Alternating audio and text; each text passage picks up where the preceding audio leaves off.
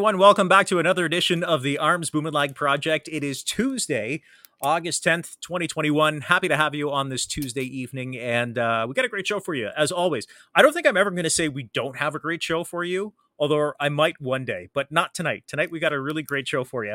Uh, I got a great local guest that uh, I'm really excited to talk to her about because she's an amazing woman. Uh, she's somebody who I've looked up to through some of the charity work she's done, taking uh, an extremely tragic event and turning it into a source of happiness and healing for so many folks here in the Windsor Essex area. So we're going to welcome her to the show in just a few moments, but uh, hopefully you're staying cool. I don't want you to think I'm like a weird guy though, right? I'm wearing my hoodie, my Sick Kids hoodie with pride today. Uh, because of my guest and because I'm actually broadcasting. People ask me, like, hey, where is this little heart studio? It's actually my home office. And my home office is in our unfinished basement. Don't let the wall behind you fool you. That's actually just a photo backdrop uh, for the show. But I am usually freezing down here. So uh, I tossed this on tonight. So I just want to let you know it's not because it's like 90 billion degrees outside. Uh, I'm just wearing a hoodie because. So, a couple of things to get to though before we welcome our guest on the show. We had some really fantastic conversations on Friday night uh, last Friday, actually, we welcomed Melanie Coulter to the show for episode 17. Hard to believe it. Our executive director from the Windsor Essex County Humane Society. We talked about the future of the Humane Society and more. So that's up on YouTube and Spotify. And then this Friday, oh my God, an awesome show. Steve Bell, voice of the Windsor Spitfires, former AM 800 sports director, is going to be my guest for an extra large Friday to the 13th edition of the Arms Bumanlag Project. Now, this, as far as I know, is the first time Steve has had a chance to interact with the public one on one. So I'm really excited to have Steve on the show. We got a lot of catching up to do. I haven't really had uh, a back and forth on air with the Beller uh, since I left AM 800 back in 2017. So yeah, AM 800 legend. Steve Bell live on the Arms Bumanlag Project. He's going to talk about the upcoming Spitfire season two. That's this Friday, the 13th just after eight o'clock.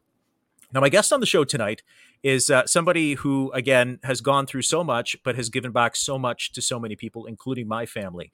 She was one of uh, many people who reached out to my wife, Carrie, and I uh, when we started to share publicly what we were going through back in 2018 with my son, Liam, and his diagnosis of congenital heart defects. Uh, we're happy to say we've worked alongside their organization for quite some time, and they continue to do just amazing work, not only here in Windsor, Essex, for critically uh, ill kids and their families, but right across the globe as well. I'm really pumped up to welcome uh, Laura Rivait-Spencer, who is joining me on the show tonight on the project. Laura, what's going on? Thanks for spending some time with me. Hi, how are you? I'm good. I'm good. So let's talk a little bit about, um, I guess, where you've been, how you started Kick It Capes, um, and how this really impacted not only you but folks right across um, the region coming up with this concept with Kick It Capes. Uh, let's go back to what led you on this journey, if you don't mind, for people who may not know your story. Sure. Um, so in 2014, um, March, our middle son, Mason, um, was diagnosed with a rare form of cancer called histiocytic sarcoma. Um, so just having to tell family and and friends and everyone was pretty devastated for us, um, not knowing much what they could do to help. Um, so my best friend was living in Kingston, um, still is. She runs um, a nonprofit called Happy Soul Project, which she started um, when she had a little girl named Pip um, who had Down syndrome. So she decided to put out to her big following to ask um, if anybody could make a cape for her to send to my son um, to make him, you know, kind of feel strong and and help him get through this um, tough battle that he had ahead of him. Um, so she did. Um, she put it out there, and she had quite a few people offer to do it. Um, so that picture, that's his cape. So she ended up coming to visit us in London Children's Hospital. Um, I think it was around May. Um, so he was already a couple of months into his chemo treatment and gave him his cape, his personalized cape. So his cape had an M on it um, and it had a slingshot. So we had used the analogy of um, David and Goliath with his battle against cancer. Um, so that's what that represents. Um, she also brought along with her a bunch of capes. Um, for Mason to hand out. So he kind of walked around um, the halls and handed out some Kick It capes to um, other patients on the floor, um, which of course little kids and superheroes are cool. So um, it was something you know that was started very organically um, to help uh, my son feel powerful and strong in this big battle that he had. But then it turned into something that we realized was bigger than we could have ever imagined. So during his journey, it continued like people were um, throwing sewing bees and, and lots of people gathering together to sew all these capes for um, kids in the hospital or kids not just with cancer, but also kids, you know, fighting any sort of illness or disease or battle. Um, so it started with that and now i mean here we are actually we're at over 10,000 capes sent worldwide now um, so we have different programs like we um, we supply different hospitals with um, NICU preemie um, capes. And uh, we also send out a lot of capes to adults as well who are fighting cancer or big battles. Um, so it's really just turned into something bigger than we could have ever imagined. You know what's, uh, geez, you're in that situation, and I've said this to so many parents that I've talked to, and certainly I know talking with you. Um, I posted before we went live here on the show too um, the latest cape that we had received from you guys, um, and we got it uh, at a time where you know people quite uh, honestly asked me about Liam's diagnosis about CHD and congenital heart defects. Um, and we go back and forth. We do what I call the 401 track, right? So his cardiologist is in London Health Sciences, Dr. Michael Grattan, who is just one of the most amazing doctors I've ever met in my life. Um, and then we go up to sick kids as well. But we're primarily out of London for his heart.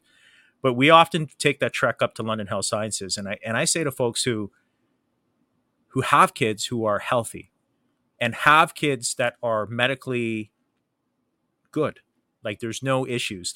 You don't know that drive and what that does to a parent when you're going up there to the 414 a diagnosis or for a checkup.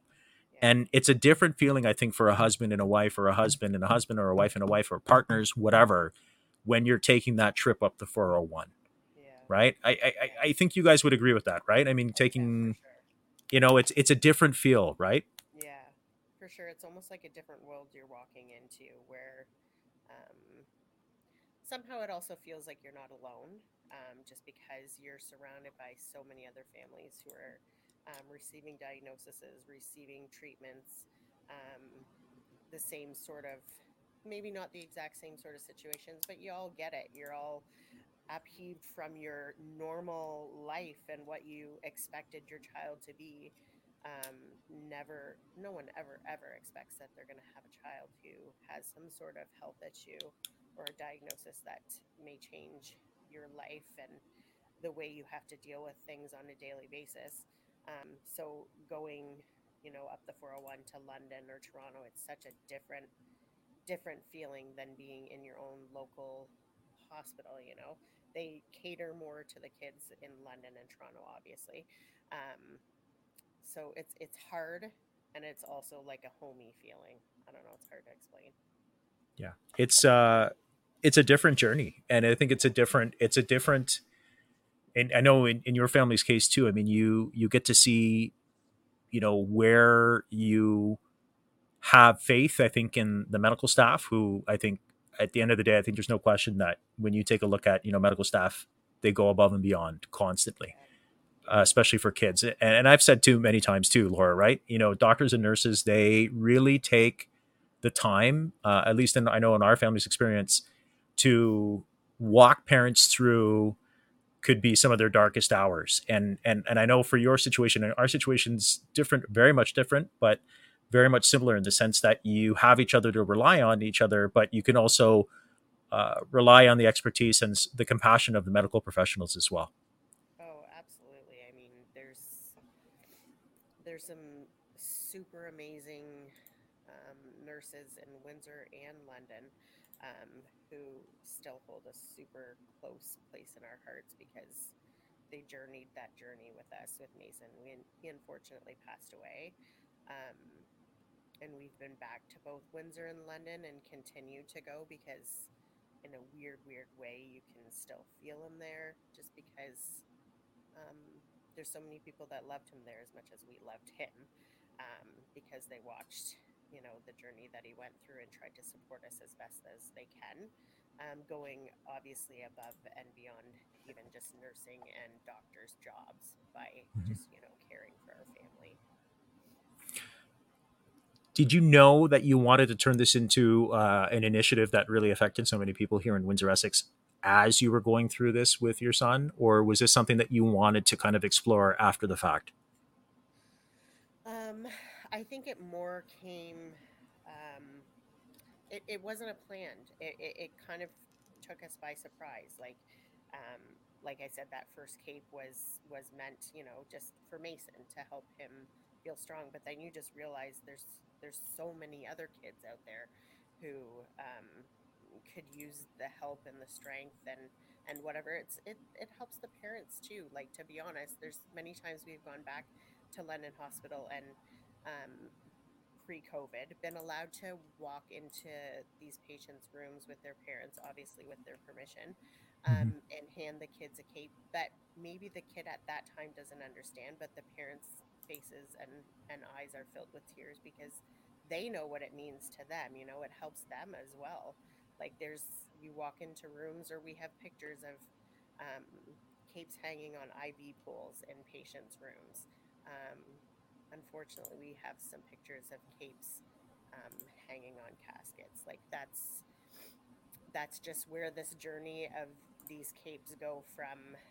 They walk through the journey with the kids as well. Yeah, and here's some photos too, just from our folks who are wondering, you know, about Kick It Capes and some of the individuals who have received these as well. I mean, it's really like you had said, all walks of uh, uh, of medical conditions, right? I mean, we, yeah. we have seen so many of them here, and um, you know, you continue to see these particular uh, people who use um, this, and and you get to see, you know, again the smiles i think you know a little bit of peace for these folks who are going back and forth and and i mean i love this too i mean obviously a graduation one here as well um, really something to look at and really something to see over the next little bit and this little guy with the superman one as well so yeah. Uh, tell me about the process of making these capes like the requests come in how does that work um, so if you go on to our happy soul project kick it capes um, Facebook page. Um, there's actually, if you click on a link, um, you can nominate, you can send a message through our Facebook page, um, and you can nominate a child. Um, normally, it comes through that way. If there's a specific request, we have amazing cape makers in Windsor. We have a, a main one in Windsor and in Kingston who you just give them any request and they're amazing. They have done gone above and beyond um, with making super special little capes for for the special requests that we've had. Um, we do have stocks of capes. Um, I have a cape room in my home, um, which holds like all our material and um, rows and rows of capes that I can choose from if I get the age, the gender, kind of what they kind of like. Um, and as soon as we get that request, then I, I go downstairs, pick a cape, put it in the bag, and get it mailed away for them as soon as we can. What's interesting about this too, Laura, is the fact that you know when you spend some time with these folks and you go through the process and and you see you know these requests come in for capes. I mean, how as a mom who you know you, you lost your son, how does that make you feel when you go through some of these these requests and you get to read some of these stories that folks are sending in? uh, about this. And then on the flip side of that, when you get to see these final products like those photos that we just showed, I mean, how does that make you feel to see that this is this is being carried on? Um, obviously, I I love doing it. I love that it's kind of a um, like a legacy for Mason, right? Um, each cape has a little tag in it um, that says "Kick It Capes inspired by Mason" with a little little character on it.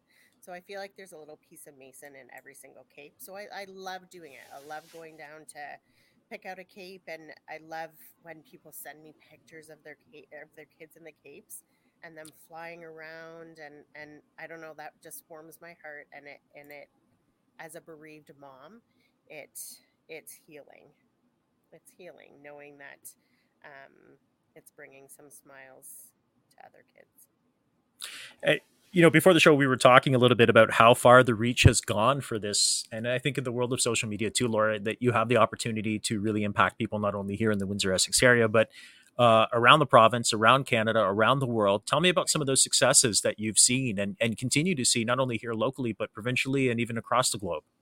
Oh yeah, we've we've sent capes oh like everywhere. Honestly, everywhere I can't even name, just everywhere. Um, we don't just get requests um, for Windsor and Essex County. Um, we have multiple messages, um, definitely weekly, um, from people from all around the world asking for capes for for different kids. Um, but we do also do a lot locally um, because we work hand in hand with Little Hands Kids for a Cause, which we love, which is very near and dear to our hearts. So um, when there is a new child nominated um, through Little Hands, they um, make sure that they message me right away to make sure that we can get a cape out to that child so no child is missed. Um, I hate that. I don't want to make. I want to make sure nobody's missed, right? Um, sure. And then, I mean, we're also stocking up. Um, we usually supply Windsor, London, Kingston, Toronto with all sorts of capes um, a few times a year. Um, we just make sure that we make trips up there and stock them up that's amazing. And you know, I, I when we brought Liam home from the hospital in 2018, the first cape that we got from you guys, and I look at it now, and it's like this big. Yeah, it's so tiny, and it's like, yeah. oh my god, Laura, like where did the time go? But yeah. you guys did like a lion for him because that's kind of like his symbol. Yeah. And I I love it. I was actually putting away some of his laundry. That's why like again, I have the tired dad look. My wife is actually my my wife is actually in Niagara with her mom and her sister, right? For the last couple days. So I've been like Aww. single dad yeah. uh, which is fine. I'm happy to do it, but it's like, I my like my mom came over today just for dinner, and she's like, "You look tired." I'm like, "Oh yeah, I have like." I'm like I'm, I'm I'm wiped, but I'm putting away his stuff anyways. His laundry today. I was doing laundry and then um, getting some of his fall clothes ready and putting in his closet. And I saw the cape and I'm like, oh my god, like it just yeah. goes by so quickly, right? It really does. It really does. Yeah. And then I saw. Look how far he's come.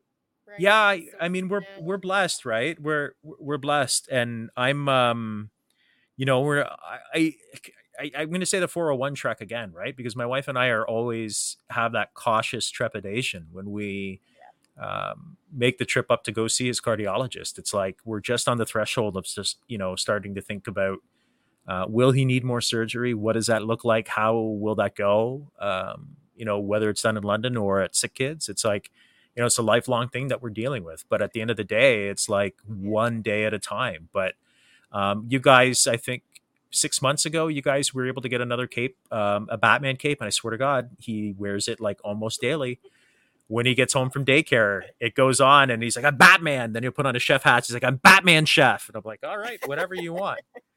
You know what i mean? Like whatever whatever floats your boat. That's awesome. But it makes him feel good right? Because we tell him you know, and I'm sure you, you were the same way with Mason, right? It's like when they go through those things that they go through when in terms of like medical uh, diagnoses and tests and surgeries and all these different things and treatments it's like i know for you and I, I it's like the kid's tougher than me and i'm i've been on here this planet for 40 years this december. And it's like you're a super in my eyes you're a superhero. In my eyes mason is a superhero. In my my eyes all those kids that we see the the adults too who are going through this it's like yeah. it takes strength i think for an individual to be through to go through what they've done and then on the flip side for you too as a parent because i mean i think there's a part of you that it hardens as an individual because it's like it's like my wife and I when we were going through the diagnosis of of Liam and everything that went around CHD, I was the one that was like a blubbering mess. You know, like I was the one, you know, I, I and I'll maintain this. I'm not um I'm not a super religious person. Right? But when we were in we were in Toronto going through uh, his surgeries, I'm like dialing a priest in Windsor. Like I, I was literally calling like priest at Assumption, and God bless Father uh, uh, Maurice Restivo. Um, you know, talking to him a little bit, but I mean, like, for, for, I'm just saying for your particular situation too. It's like I think a part of you really toughens up, right? Or or at least needs to vent about, especially for everything that you guys have gone through. Everybody needs somebody to talk to. You know what I mean? Um, you can't keep like you know, in the time, in the moments of um, watching your child being poked and prodded and not knowing what's going to happen and, and trying to tell them to be strong and, and it's going to be okay, even though you don't know that it's going to be okay. Um, you then have to step back and take the time to also um, be real. Um, maybe not in front of your child, but no. um, have somebody you can you know, talk to and and be real with and tell them how scared you are and how much it sucks to watch them go through what they're going through. I think you know for for our situation you know and, and i speak to a lot of parents who to me i mean i was i was I, I always say this to people for the years i used to do broadcasts at ronald mcdonald's uh, or mcdonald's for ronald mcdonald uh, ronald mcdonald house and I used to do broadcasts uh, talking about sick kids fundraisers. And I don't want to say I was disingenuous about it. I wasn't, but it would be like, okay, there's a fundraiser going. It's McHappy Day, okay.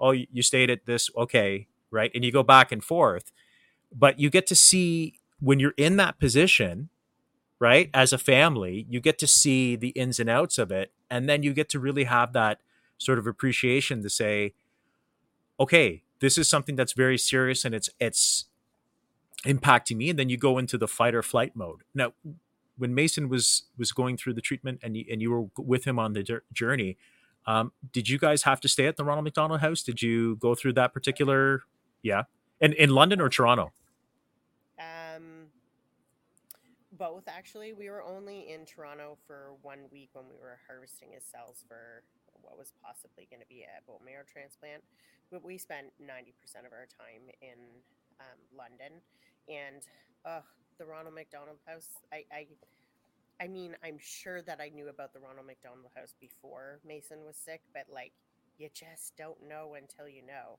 Like, it allowed my husband and my two other kids to be up there.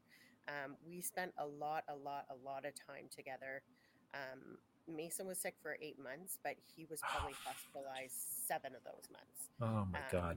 So having the opportunity to have us all together and feel just like a little bit normal with like all of it, all five of us being in his hospital room because he couldn't leave very often because he was quite sick. Um, but to like watch a movie together at night or um, have dinner together or whatever it was.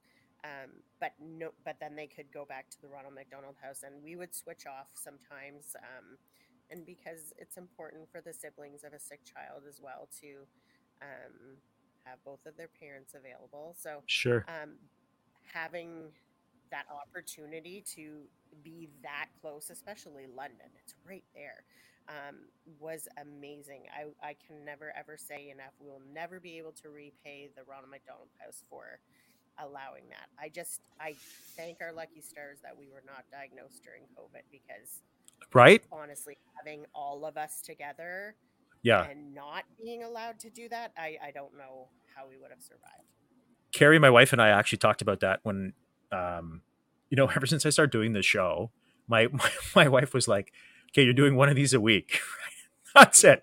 And now i'm up to two a week which is fine whatever. But yeah. uh you know i she's like okay who do you got on the show this week? And i said oh hey, i'm going to talk to laura from kick capes. And she's like oh that's awesome. And she goes and then we started just kind of snowballing, and then we were talking about um, we know some some folks locally, which I wanted to talk to you too about sort of that camaraderie that you have with other parents of sick yeah. kids. But I said I, I, we we actually said, can you imagine going through all the hell that we've gone through and other like you guys went through, but doing it during COVID where you're only allowed one person in?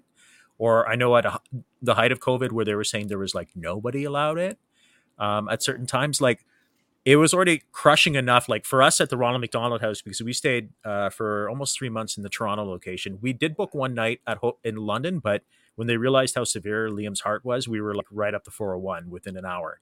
But um, we stayed at the the one in downtown Toronto, and it's like a love hate relationship with the Ronald McDonald House, and I mean that with the utmost sincerity. It's because it's like when you're at Sick Kids and you know, and I say this to people all the time, like I love Sick Kids, and like when we took Liam back up for a checkup, it's very it's a weird feeling. It's like you feel like you're home because you spend so much Yeah. time there.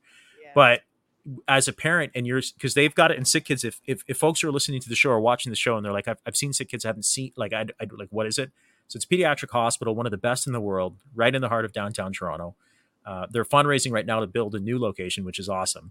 But they've got the room set up and i can speak to the um the uh 4d which is the the the section for heart warriors uh, generally speaking and other kids as well who have critical illness. Um they've got little cots and things where people can sit and and and parents can kind of relax and, and sleep because quite honestly if your child is in pain and they're suffering you're not going anywhere right um, but like when i was up there my wife stayed the entire time. Uh, once liam sort of stabilized i made the commute from windsor to toronto back. But i remember like when i say love hate relationship with the ronald mcdonald house laura it's like carrie felt guilty going to sleep if that makes sense right? Like i felt I felt guilty going to sleep. Like you're, it's like somebody's got to be here for him if he wakes up, right? But like you also, as an individual, as a person, you need to sleep. And as much as you want to sleep in the cots at sick kids, I mean, I quickly realized what a code blue was. I quickly realized what you know all the different codes were. Um, you know, the nurses, God bless them, are coming in the room checking on the IVs. It's like you're not getting sleep. You may sleep for like 20 minutes, but you're not getting sleep. So I just remember every morning waking up at the Ronald McDonald House when we would do the alternating shifts, Yeah. and I the first thing I would do is get on the phone. So like at five in the morning, like "Ah, how was he? What was the night like? You know, what's our status update? And I, and I say that it's like you love to be there, but it's like you hate to be away from your kid. But it's, I mean, when we were in downtown Toronto, I mean, we priced out. We had to stay in a hotel one night when he got admitted for his first surgery, and it was honestly no bigger than like a small walk-in closet. Um, the price was Laura, honestly, like four, almost four hundred and fifty bucks a night, and that's with and that's with um, the sick kids discount. And then it's like at the end of our our stay at the Ronald McDonald House, it was honestly, I want to say, uh, I think it was like four hundred dollars for the three months, which is insane. Yeah, which is Right. amazing. It's amazing, Right? right? Like folks, like folks I could mean, literally go bankrupt. Oh, oh, absolutely. When we were going through it, um, I believe it was ten dollars a night, um, but um, I believe pediatric oncology um, families were covered through maybe Pogo, so we ended up not ever having to pay at all at the Ronald. That's McDonald awesome. House, which was amazing. Yeah. That's awesome. especially Yeah. when you're talking about families who um, like both parents aren't working because you're you're worried about the survival of your child Yeah. along with all of your other bills um, Yeah. adding onto it it is is not easy It's like the world stops, right? It's like you're still doing your thing, but it's like, you know, that's why. I mean, in our particular situation, and I, you know, I, I don't know if you guys were the same. It's like we were so far away from home that my wife was able. She was still on mat leave, right? So here she are. Here she is on her first mat leave. You know, at sick kids. I kind of said to myself, it's like, okay, well, I got to get back to work at some point. And then I, I would go work. I was working at the CBC at the time. And then as soon as I was done the news, I would rip off my tie, hop in my car, and book it up the 401 to get there. So I would leave Friday nights at seven, and I'd be in downtown Toronto by 11 o'clock at Friday night and stay until Monday morning at four in the morning. But I mean, it's it's just a different time, right? it's survival mode right like you do what you do what you can you know to survive but they're your child's health is the most important yeah it's uh it, it's it's numbing right? It's it's a numbing experience but i think it's an experience that you're able to kind of give back and and open it up. So what do you uh, like laura what do you want from folks to to know and and support kick it capes and what you do on a on a daily basis for for families and kids right across windsor essex and, and around the world? Like wh- like how can we help you continue to do this? Um, you can people can continue to nominate children. Um, like I said, by going on to our Facebook page, um, Happy Soul Project Kick It Capes and nominating. And there's also happysoulproject.org if they would like to make a donation. Um, we are a registered nonprofit. Um, so we do have things like lawyers' fees and accountants' fees yearly, um, but we also have to buy material and pay for shipping of these capes, um, things like that. So there's always costs, obviously, um, with making things like this. Um, so any support is obviously helpful, but also nominating kids. We would like to help out as many kids as we can. Does it get overwhelming in terms of you know seeing some of the kids, maybe you know kids who have something similar that you know Mason went through, or you know tests that Mason had gone through to say, you know, this is bringing back something, or or, or are you like this is a way for for me to sort of keep his legacy alive? Uh, both. It's hard. Um, there are some stories that just really, you know, get to you because um, they do hit so close to home. Um, they are, you know, very similar situations, or just, you know, some kids just really hit your heart. Um, but it is something that I enjoy because it helps keep a little bit of Mason alive for me, I guess. Um, it, I don't know, that just helps with my healing. What kind of what kind of boy was Mason? What was he like? he was a stinker. um, he liked to bug his brother and sister. He was our middle child. Um, he loved to play hockey. Um, he loved Lego. He loved tacos with no meat, but he loved sour cream and cheese on it. um, awesome. Um, he was a good boy, and we miss him. How are how is brother and sister um, doing? How how's the family doing? We're good. We're good. Um, we've all you know been through some counseling through um, the CMHA. Uh, their grief counseling and, and programs. They've got some good programs there. Um, so Madison, our oldest, is eight, going to be 18 in September. Wow. And our youngest, Mackenzie, is 13. Um, and he loves hockey like his brother. So everybody's just getting old. It's been it's been seven years since Mason was diagnosed, and we've been through it. Um, it feels like it's been a really long time, but it also feels like yesterday. Yesterday. Yeah. It's um, when you talk about CMHA, um, I had an opportunity to um, sit in and and I guess cover some of their bereavement programs back in 2018, 2019.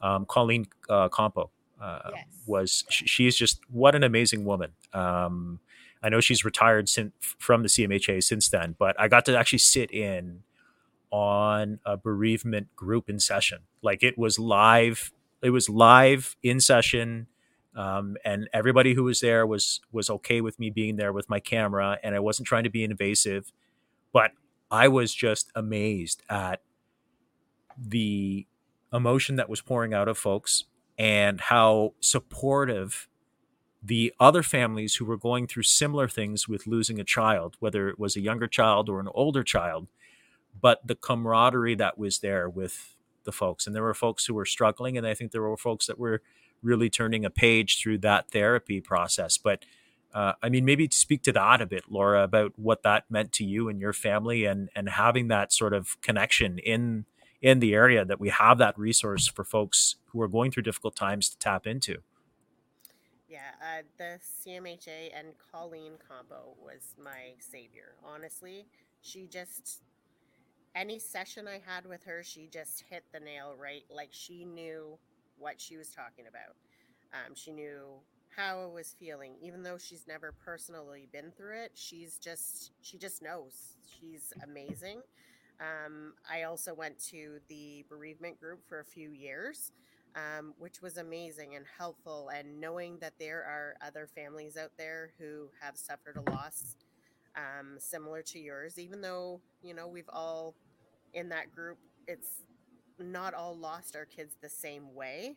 Sure. Um, but we've all lost a child, and that's just a life changing um, thing that you just can't explain to somebody unless they've actually been through it. So, um, finding that group, being involved in that group, um, uh, definitely has changed me, helped me grow, helped me heal. Um, we have friends there who've started now. It's called the Julian's House. Um, and it's in honor of their son Julian Godet, um, who passed away. So they've started a bereavement house um, in Windsor in Essex County, and so that will speak to families who have lost a child, or someone who has lost a spouse, or someone who has lost a parent. Um, anybody who's in any form of bereavement, um, they're going to have um, lots of groups and classes and get-togethers um, for people who um, are grieving. It's funny, right? Like it's when you look at the topic of, of, getting that out when you're you're you, you are grieving somebody and you're grieving the passing of somebody that is so close to you, whether it's uh, you know a parent, a sibling, a spouse, uh, you know a child. I think it's a different vibe and it's a different connection that you make um, with those folks who are in those programs with you because you're able to kind of lean on each other. But if you were to go back like 10, 15, 20 years from now, these particular types of groups didn't exist. And, and I'm so I'm so glad like when I sat in on that shoot, Laura, I like walked away from that that whole story for me was is was and still very much cathartic. Like it wasn't quote unquote hard news, but for the families who were going through it and and seeing the pain and the loss and then the purpose behind it, a lot of the honoring of the child or the spouse who had passed and sort of keeping the memory alive like you through different things, that has to be something where that gives you a sense of purpose where you're not ignoring the pain that you feel, but you are honoring the person who touched your life and still is with you in so many ways. Yeah, it's weird. It's like it's it's almost like it's like a new newfound thing. It, it was unheard of before to talk about your grief and talk about the person who's passed away. I know, um, I know lots of people who've lost someone who um, won't talk about it. Uh, don't mention their name. Um, it, it's too hard, right? Um, but I feel like it's harder to not mention their name, to just pretend that they didn't exist because Mason did exist and I will always say his name, even if it makes people uncomfortable. It's he existed and he was here and he was my son, and he was a part of our family and he always will be. Um, it's important to remember people who we've lost. You know, when you talk about Mason, I can tell how powerful uh, an impact he's made on you as a mom. But I think sharing his story and continuing to share his story through, you know, things like these and doing a live stream or, or you know covering different things that you know you're able to kind of get the message out for to folks. That has to have a resonating effect on his legacy and and how you guys are feeling as a family too right? Because you're able to kind of spread that good news through what you're doing but also keeping what he was all about still very at the forefront of everyone's mind. For sure. Um, again it comes back to healing.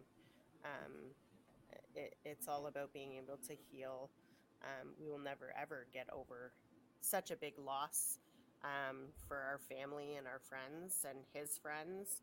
They'll always remember Mason. Um, but I think that, um, yeah, talking about him and sharing about him and sharing his capes and he was he was a selfless kid. Like he in the hospital said to me um, one time, you know, uh, um, I'm glad I got this kind of cancer because now they'll know if somebody else, like another kid, gets this cancer, they'll know how to treat it better. Um, like, who says that at eight years old? You know what I mean? Like, his heart was always good. Um, when there was a fundraiser out there for him that he knew was going on, like, he would say, like, they shouldn't be doing it for me. They should do it for other kids who are sick. He's just, he was very, very selfless uh, for an eight year old. Like, he, I don't know, wise beyond his years, I guess. As a mom, like he's saying this to you, what's going through your mind? I mean, I, I can kind of I can imagine what's going through your mind, but my God, it's like going through the different I guess emotions when he says that to you. That's gotta blow you away too. Yeah. like you just like think in your head like like really like i don't know i mean i like to think i'm a good person but i don't know if i would have ever said i'm glad i got this cancer like i, don't know that i would that i would really think the way that he thought especially at eight years old. I i just his heart was kind. His heart was was genuinely good. If you're just joining the live stream, we're talking to Laura Rivait-Spencer, who is with Happy Souls uh, Project Kick It Capes. They're just an amazing group of uh, folks who are trying to put some positive out in the world and affecting so many families, so many kids, so many people with critical illness um, diagnoses right across Windsor, Essex. Uh, we are talking a little bit about uh, the legacy of Mason, her son, uh, what led to this, and um, just kind of chatting tonight. So certainly want you to comment if you are watching the stream. You can join the conversation here. Uh, I've got a lot of uh, thank yous uh, on the show today from Julie, Megan as well, saying thank you, Kick It Capes. Tara saying watch it, watching it, love it, and you. And I think when you build that community, right, there's a lot of people who support you and your family and supported Mason, continue to support Mason. That's got to be uh, a sense of peace for you and your family, right?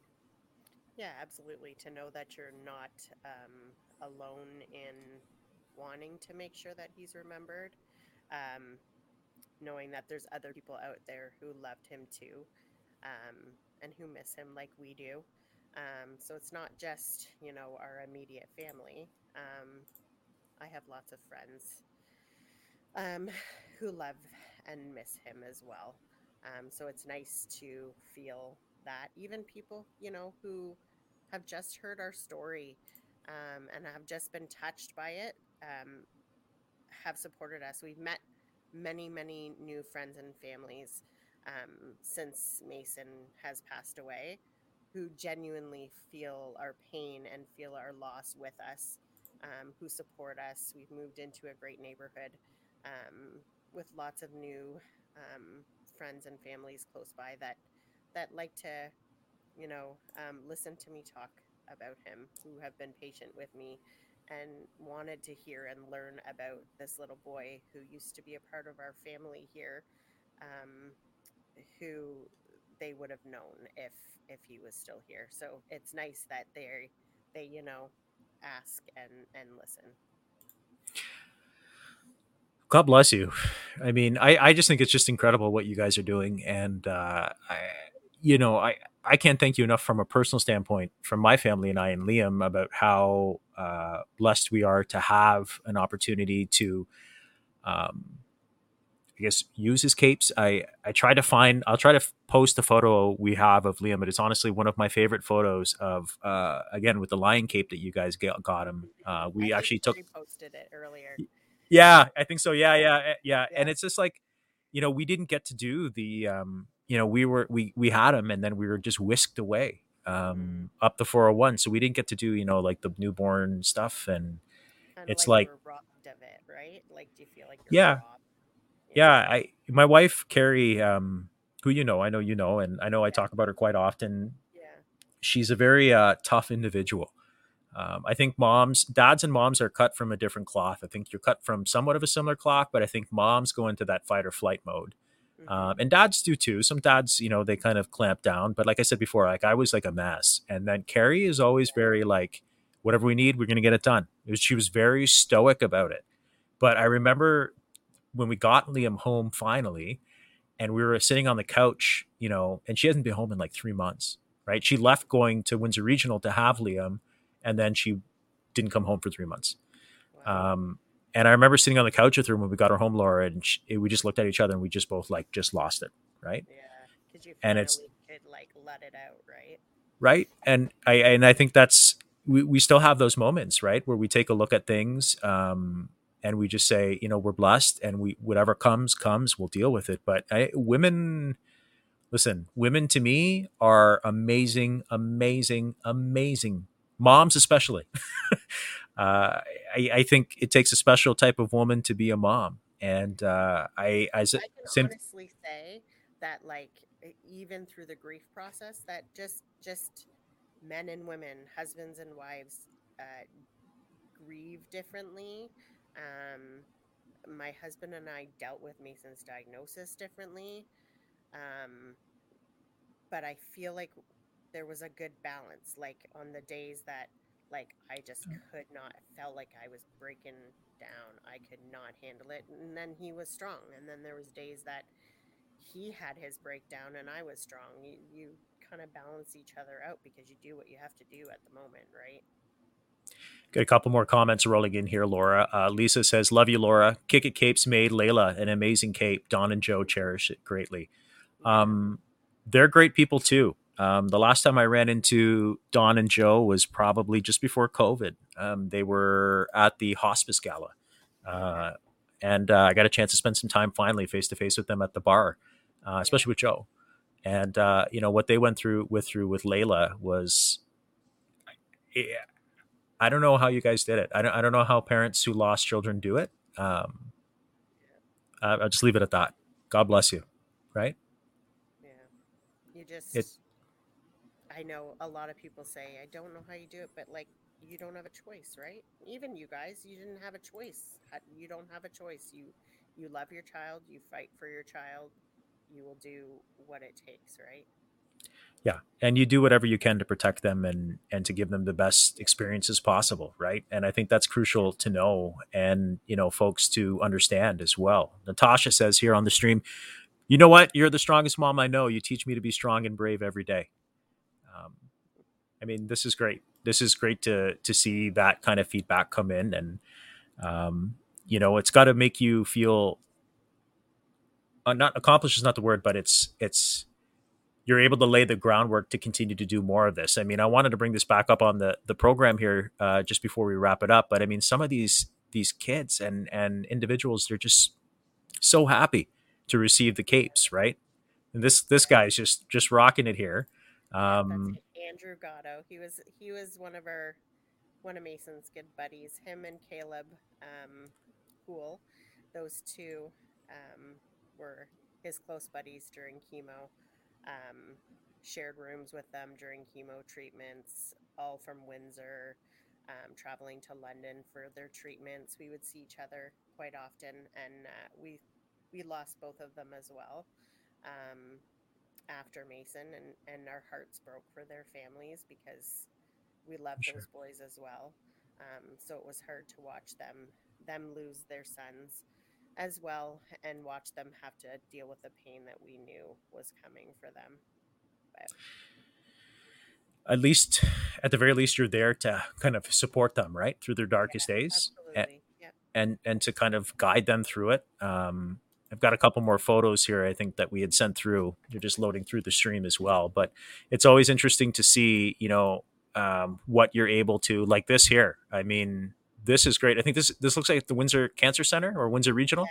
Yeah. Actually, that's my cousin Kim. Um, she was Okay. diagnosed with breast cancer, so we um, we made her a cape. Oh, Bless. And this guy too. Yeah, that's Justin. Um, Okay. He had a cool cape, a Pink Floyd cape. The Beatles. That's amazing. Now, from the creative, eh, for the creativity aspect of these things, um, they they send you some ideas for the individual to, and then you guys kind of riff off it a little bit. Yeah, so it depends. Um, depends if there's no like specific request. Um, I obviously just look through um, what we currently have. Um, that's the quickest way to get a cape out to somebody.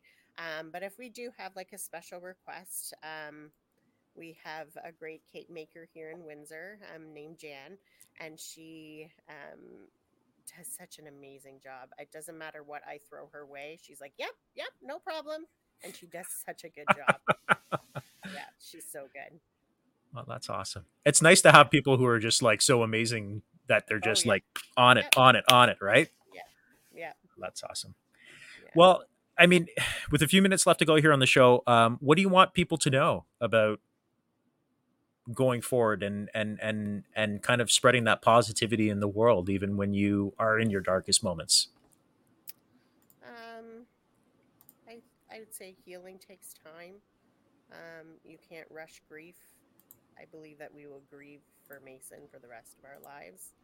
Um, the pain maybe gets a little bit um, lighter, I would say. Um, it never goes away. Um, many times, you know, when when I think about him, I kind of lose my breath. So it's it's hard, but it is nice to be able to share him with people, to be able to talk about him, to be able to continue to send out capes. Um, it's something that we'd love to continue to do. There's always going to be a need for capes, unfortunately.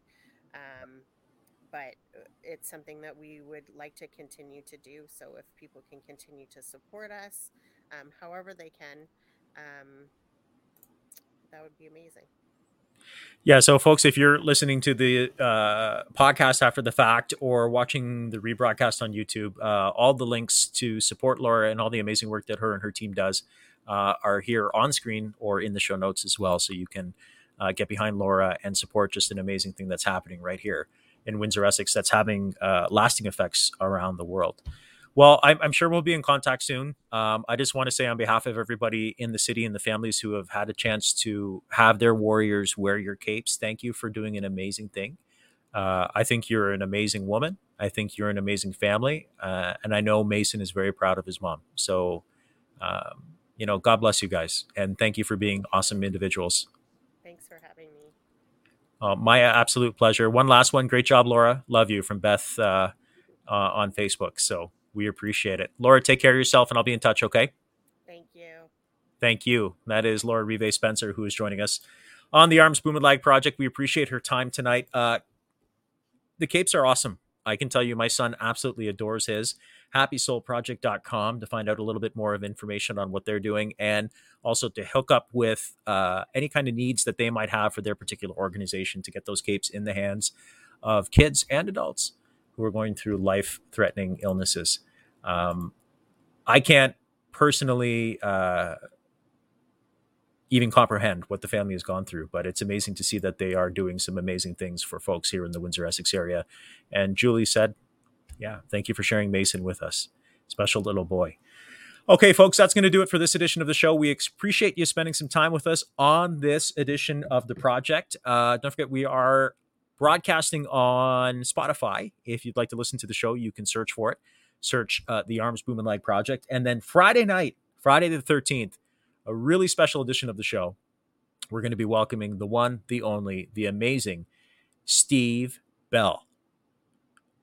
Sports broadcaster, voice of the Windsor Spitfires. I think his first round of sort of interacting with the public one on one upon thousands, who knows who's going to tune into the show on Friday night. Steve Bell, AM 800 personality, voice of the Windsor Spitfires, Mr. Sports himself, goes one on one with me.